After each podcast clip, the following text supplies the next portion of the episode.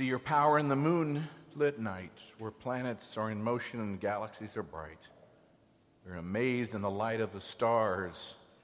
It's all proclaiming who you are. You're beautiful. In the name of the Father, and of the Son, and of the Holy Spirit. Amen. Please be seated. The Babylon Bee is a satirical website that covers lots of religious news, and it's usually pretty funny. Um, and this past week was no exception. They published an article about the three wise men. It went as follows Scholars now believe Jesus ignored the Magi's gifts and just played with the boxes they came in. Biblical scholars from the nation's top divinity schools now believe Jesus ignored the gold, frankincense, and myrrh brought by the Magi and simply played with the boxes that the gifts came in. The toddler Jesus reportedly tossed aside the valuable gifts and started playing with the containers. He turned the box the gold came in into a pretend spaceship, making pew, pew, pew sounds for hours. Later on, he tried out that, tired of that, and grabbed the myrrh box, wearing it on his head all afternoon and running around the house cackling like a madman. The frankincense was the best gift of all, according to the little Savior, as it came in a huge box he used to build a giant pretend robot. Man, we spent a lot of time picking those gifts out, one Magi wrote in his personal journal, and he immediately threw them into the side and just played with the boxes. Oh well, at least they were nice boxes. I don't know about you, but that certainly uh, portrays many a Christmas morning in our home, especially when the children were much younger, tearing through those boxes and opening Christmas presents. This whole thought sort of captured me, of course, for this Christmas because I had preached on Christmas Eve about that story from the Grinch who stole Christmas and took all of the Christmas presents and gifts and all of the things under the tree and reminded us of his learning that Christmas morning after he had taken up everything. They still gathered together, the Who's down in Whoville, and they sang. He said the Grinch, with his Grinch feet ice cold in the snow, stood puzzling and puzzling. How could it be so? It came without ribbons, it came without tags, it came without packages, boxes, or bags. And he puzzled and puzzled till his puzzler was sore. Then the Grinch thought of something he hadn't before. What if Christmas, he thought, doesn't come from a store? What if Christmas perhaps means a little bit more? So I found myself uh, pondering this notion of gifts because this morning we have wise men bringing gifts. We've talked about their non importance. So this week I did a little bit more reading and studying about the origins of this practice we have of gift giving and Christmas giving. And you know, there really isn't, from what I looked up, any definitive answer as to why we really do this practice that we do. Some think it's Chris, Christians taking over a, a former pagan practice during the winter, one of their winter practices. Or the New York elite concerned about a practice that existed of giving to the poor, that they might actually be more empowered, and so they wanted to make it something different uh, of, of that crowd. Clement Moore was one of them who wrote that very familiar story. There was clearly ones who made a connection between the gift giving and the wise men, these three magi, the gifts that they brought. And I was reminded as I was reading through all this stuff that the practice of Christmas and celebrating Christmas actually, up until the 19th century, Epiphany, which is what we're sort of hybridly celebrating this morning, which I'll say a bit more in a second, was more important than Christmas Day. The celebration of Epiphany, when the wise men did arrive and brought their gifts, and with the baptism of Jesus, this celebration took precedence until about the 19th century. A practice that began all the way back in the fourth century, acknowledging this very celebration that we're celebrating today. You know, it reminded me of how easily we can and do drift from what originally the intent and meaning of some practice was. We laugh and joke about how things mean different things, and we see that some don't mean a thing in our, in our, even in our worship, uh, like the preacher's watch, for example. But when things drift and we lose this context and the meaning, it's greatly to our peril.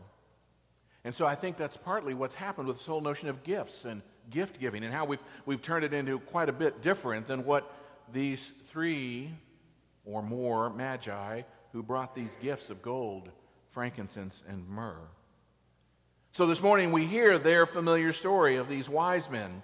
Tonight we'll have our traditional Epiphany celebration, this year celebrated on the 12th night. It is today the 12th day of Christmas, so it's sort of a hybrid day for us this morning. It's the eve of Epiphany. Epiphany, of course, being January 6th tomorrow. Since it's not a Sunday this year, the lectionary allows us the opportunity to read the gospel, which we did today. But the principal feast of Epiphany is one of the principal feasts of the life of the church. It's, it's a very important celebration. And these wise men and their gifts have something important, I suggest, to say to us, especially as we've thought about what Christmas would mean as far as gift giving goes, and as we find ourselves on the first Sunday of a brand new year. And I know the story is quite familiar. I'd just like to highlight a couple of aspects of it and point out some things that maybe would give us a, a new awareness, maybe a fresh awareness, um, and start us off in a new year together. Of course, first, the time and the setting is different than that of the events that Luke records, which we read on Christmas Eve and Christmas. Here, Matthew tells us that after Jesus was born, behold, wise men from the east came to Jerusalem. Now, of course, Scripture does not actually record how many there were. It does mention the three gifts, so tradition has assigned them to we three kings. Likewise, we also refer to them commonly as kings, though scholars believe they probably were most likely some kind of a stargazing priests, a Zoroastrian priest. They studied the stars, and it was a dimension of their religion.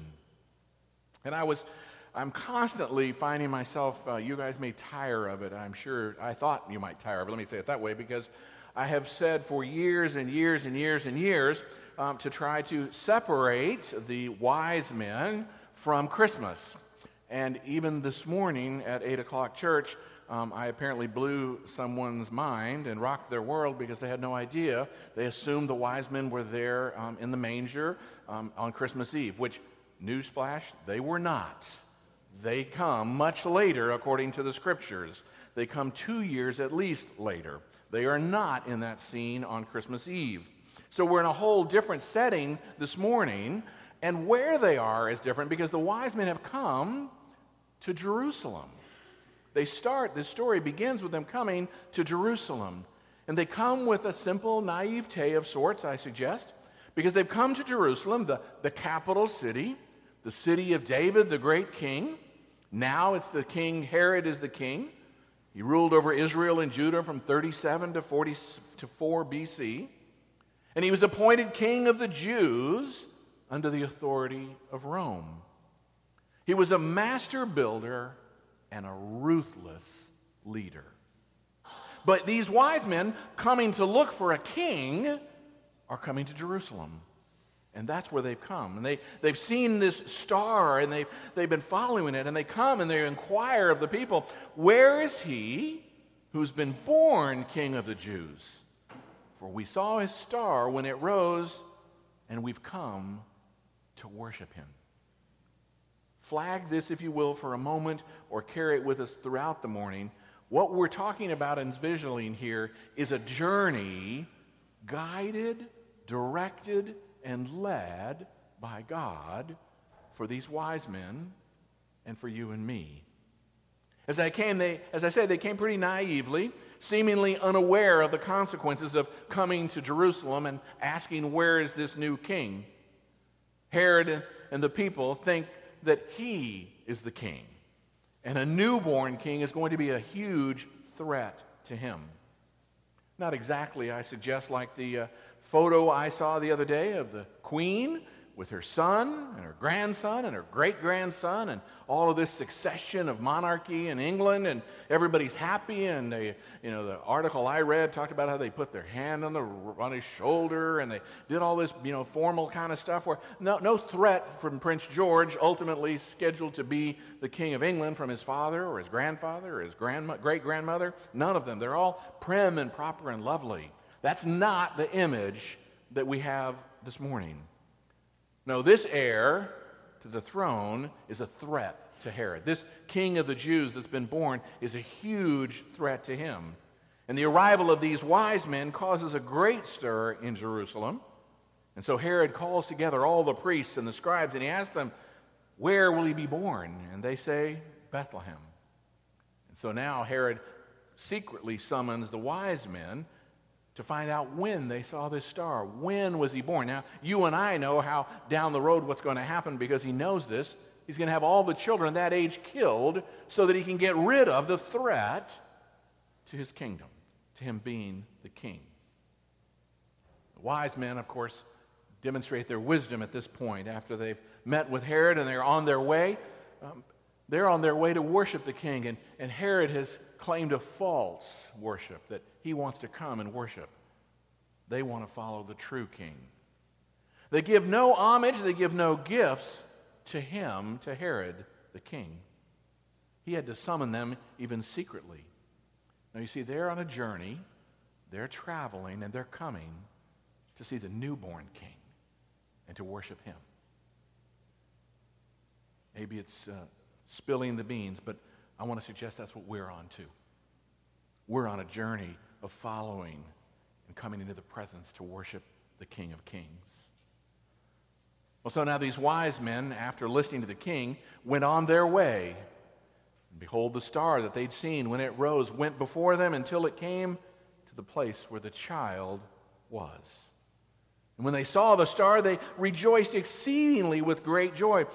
Is that quadruple joy? Exceedingly with great joy?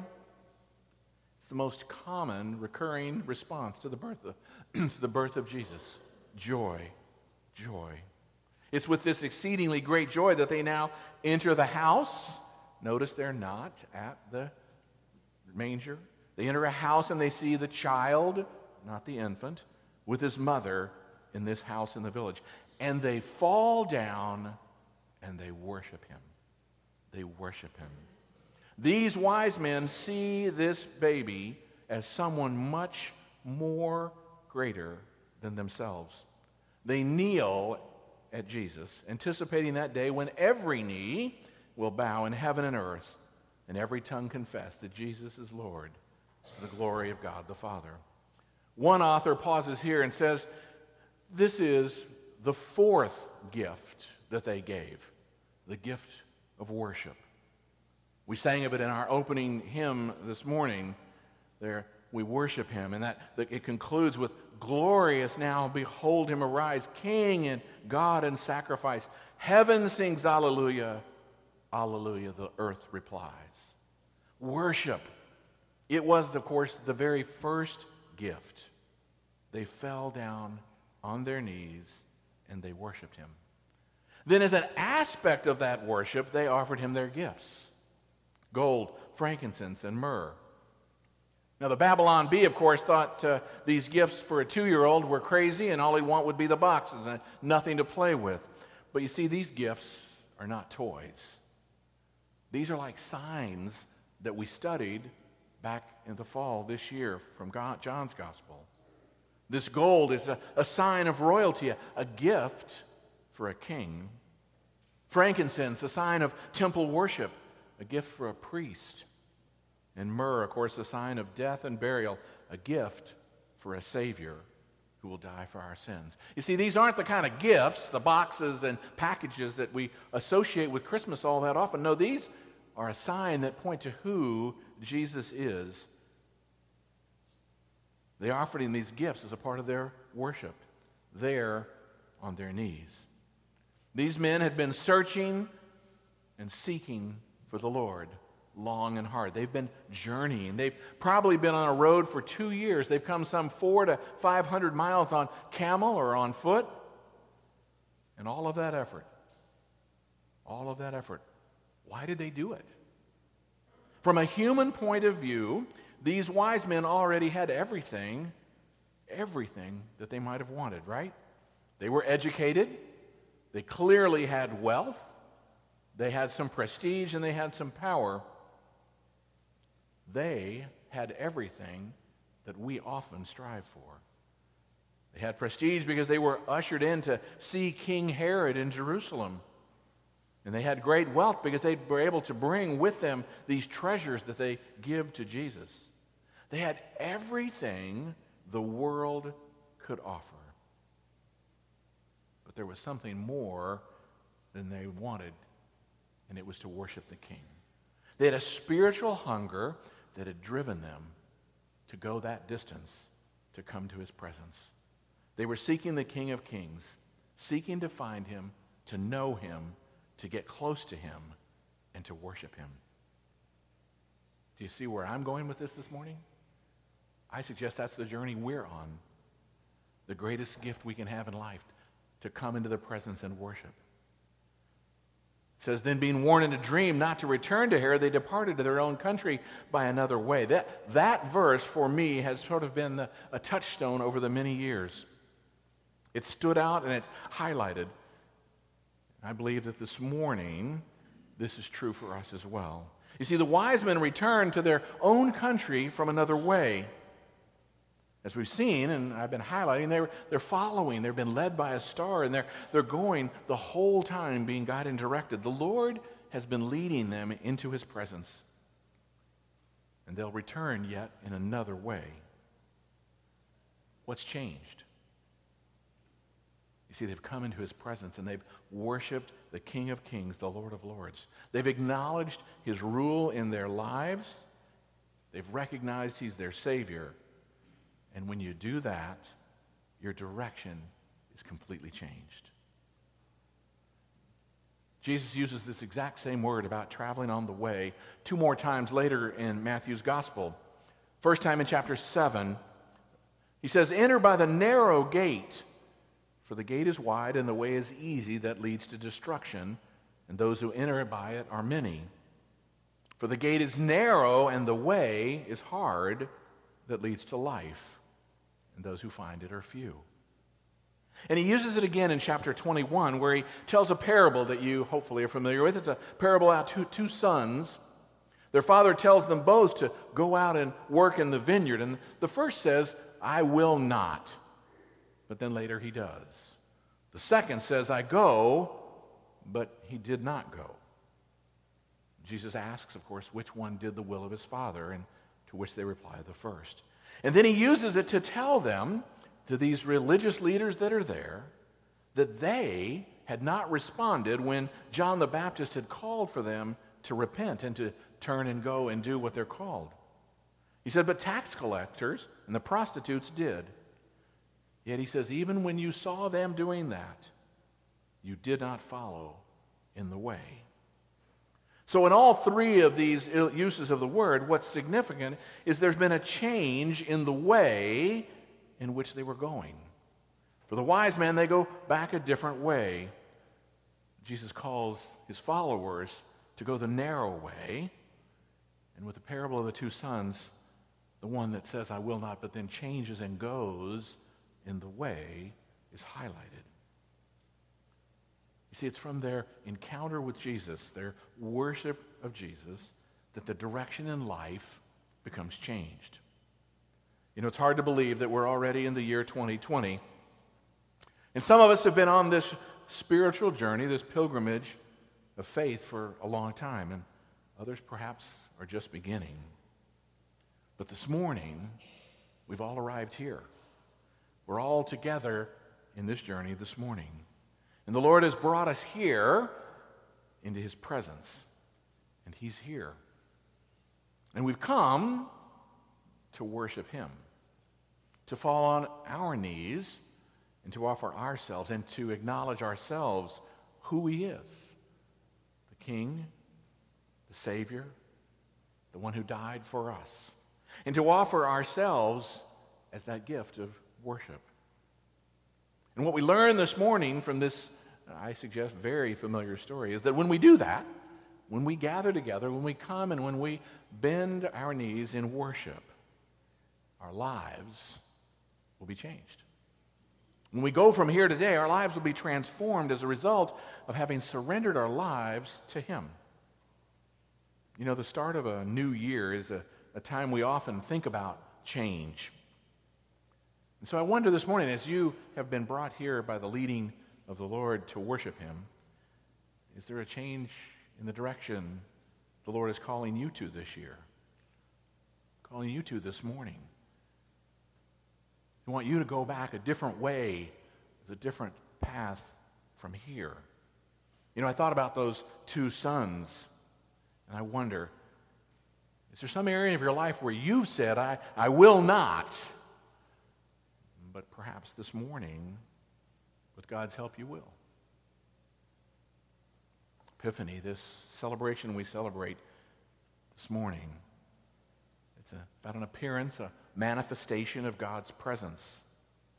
It marks the first time that Jesus revealed himself to the non Jewish world, and their lives were changed. They went in a new direction. I pray that same epiphany for each one of us this morning in our worship, that our lives will be changed. Let's pray. Father, you have brought us together here in this place this morning. By the guiding of your Holy Spirit, you've brought each one of us uh, here. And we come today and we offer our first gift of worship. Father, I pray that as we embark on this new year, that our lives will be changed just as there were, theirs were, as we worship you. And I pray it in Jesus' name. Amen.